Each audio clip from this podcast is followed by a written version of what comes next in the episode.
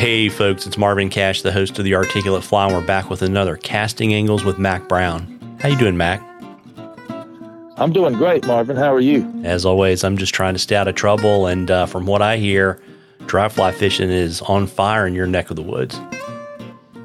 It's been good. It's been good with hatches, pretty consistent past couple weeks, and um, we're really looking forward to the the progressive hatches that are coming on. But we've we've had a lot of compound hatches going on, and like seven, eight things going on at once. Yeah, and I would imagine too, you're probably starting to get a little dry up in the park, right?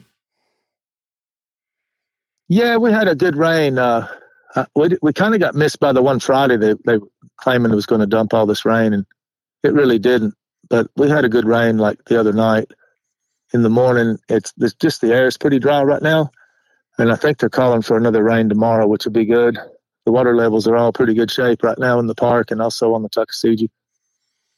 Yeah. And so if folks wanted to get out and do a little dry fly fishing, what would you suggest?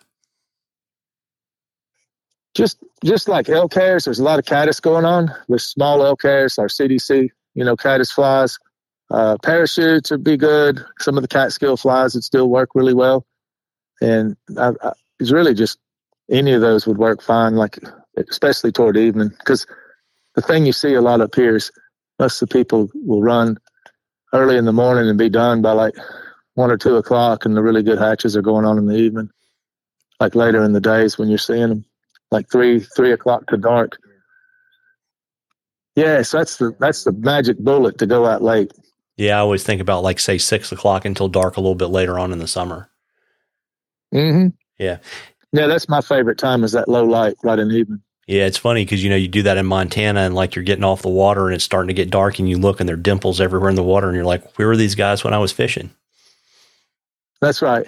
that same thing goes on up here and uh, especially right at right at the last you know 20 30 minutes of daylight and it's also good pulling wets up high that time of day you know you can do really well with the wet fly stuff you know pulling wets in in the evening yeah and um, we do that a lot too off of floating lines and that that tends to work really well especially when you see lots of dimples yeah, and it's interesting too because we were t- we were trying to figure out what we wanted to talk about this time, and we figured that we were talking about casting practice with intention, rigging with intention, and we thought this time we would talk about fishing with intention.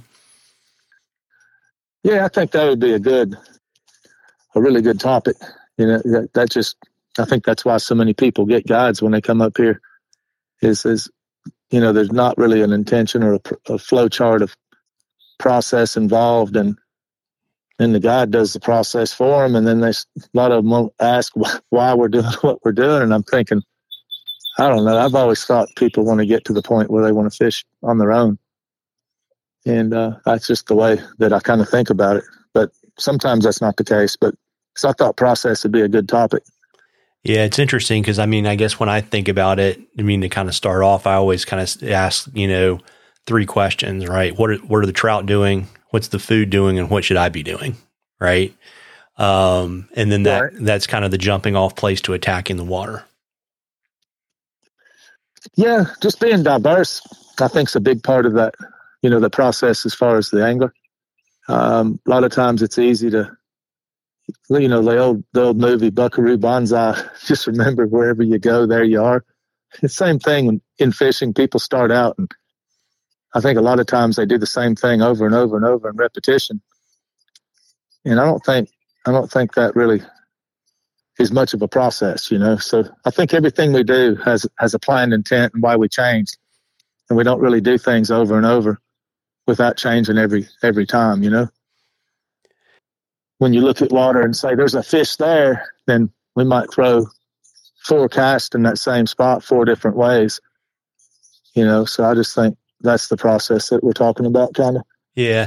And so, I mean, I guess to kind of help people, right? You know, as a general rule, if you're fishing upstream, you're going to want to fish kind of uh, close to far and back to front, right?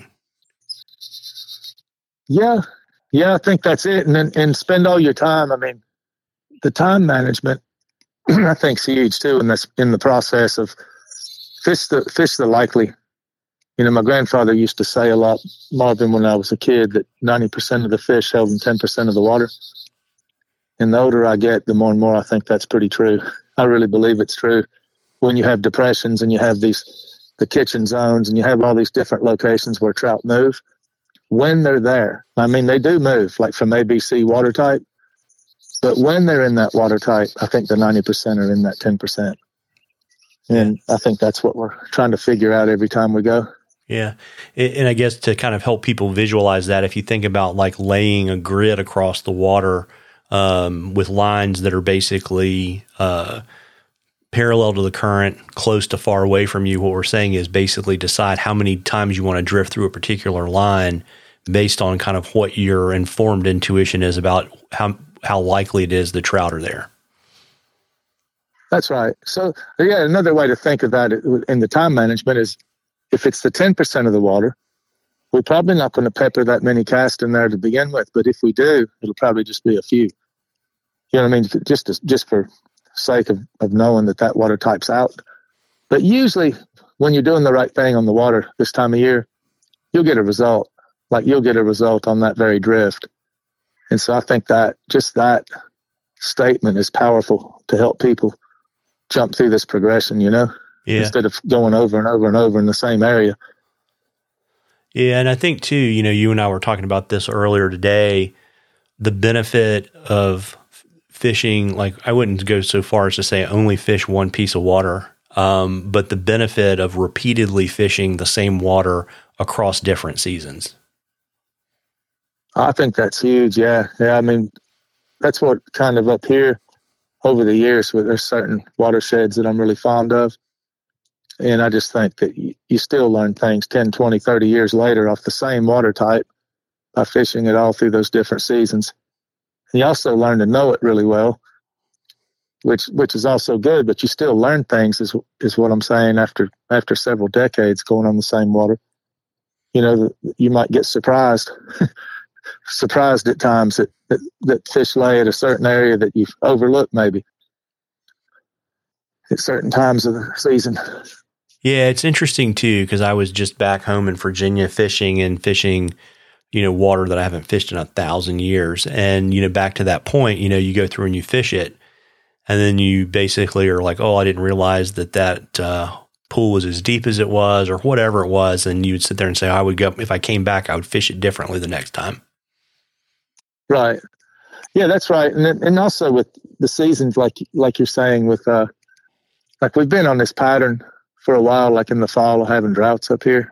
That's kind of been a theme the last decade or more. And so to, to fish the same water type, even at much lower water levels versus the springtime, usually you have you know bigger water levels coming out of winter. And just that difference totally changes that ABC water type. You know, so even though you're on the same water, you add a couple of feet of water flow in there, and it's an entirely different, you know, holding spots where where the fish go. And I just think all that is at play. So I, I've heard a lot of people say fish, you know, multiple water types. I think when I think it's better. That might be a better strategy for somebody that's that's pretty accomplished. Is what I'm saying. I don't think that's good advice for for people that are in the learning mode. Yeah, but I guess you know the goal for the learning mode, right, is to become kind of a more complete angler with the goal of being able to then progress to go fish anywhere and be successful, right? That's right, because that process, yeah, once that process gets honed and developed, I think then they can go, you know, absolutely anywhere and, and implement it. And it's usually the, the the big changes when we do these things. And let's say you've already hit ABC water type and you still struck out you know, so then we need a drastic change. And this is one of the things I see a lot up here this time of year with with folks on the water, and they they still want to stay. Like let's say they're let's say they're trying to fish the boundary layer on the bottom, and they're sitting there playing the nymph game and, and changing and changing and changing. I don't think fish are that picky. it's like if you've already played the boundary layer game, you need a drastic change. You need to put a dry fly on. I mean, you need to totally change tactics, not sit there and put 20 other nymphs on in the same spot.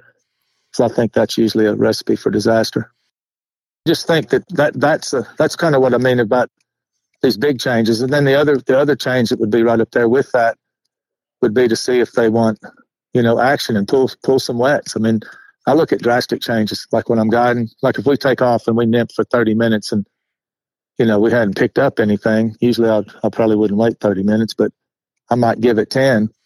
But the next change up's going to be straight to a wet fly, and then maybe straight to a dry. But we're going to have to sit there and do drastic changes, is what I'm trying to say. I'm not sitting there changing nymph after nymph.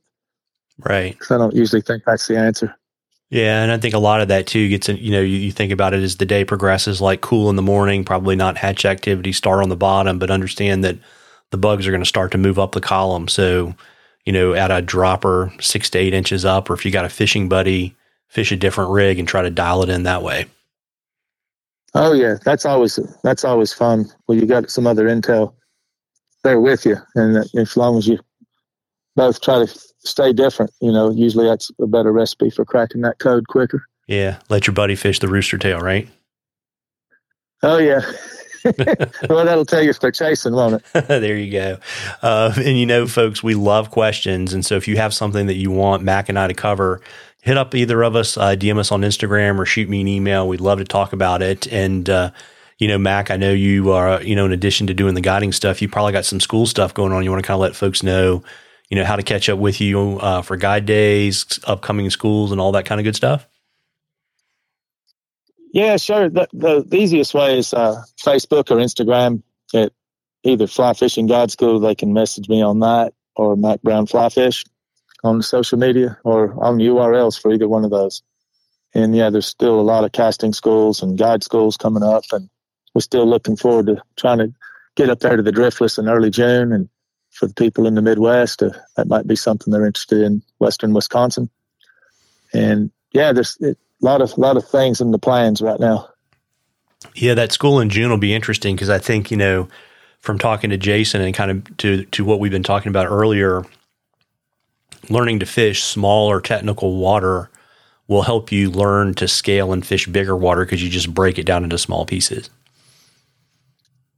That's right. And I think the approaches in that part of the country tend to be, you know, highly, I, I think it's fantastic because it's technical approaches. And I think the, the approach to that water type is huge because it's, it's mostly spring creeks and, you know, limestone water. And you have to be really aware of where you put the sun in your position, how you approach it, how long does it take to approach it. I mean, it was a blast at, at Jason's cabin when we were up there this winter, he, he I, I had some intel. He told me, he says, see that, you know, he told me the tree to go to, and he said, there's a nice pool right there. And when I got out there, it took, took me close to 15 minutes, Marvin, to approach to make my first cast. And it was a bow and arrow cast, didn't do any movement, but I walked up. It took me literally 15 minutes to get to the water. And then I could sight fish the best fish in the pool. And that's the fish that I caught. There's about 30 brown trout in that pool. And it was really fun because I mean, we don't have to do that in pocket water here in Appalachia. We don't spend 15 minutes to walk to the creek, you know? Yeah. So I really enjoyed the approaches up there. Yeah, that's neat. And I'll drop, uh, you know, links to all that stuff in the show notes. And, you know, folks, um, before it gets super hot this summer, you owe it to yourself to get out there and catch a few. Tight lines, everybody. Tight lines, Mac. Tight lines, Marvin. Thanks for having me.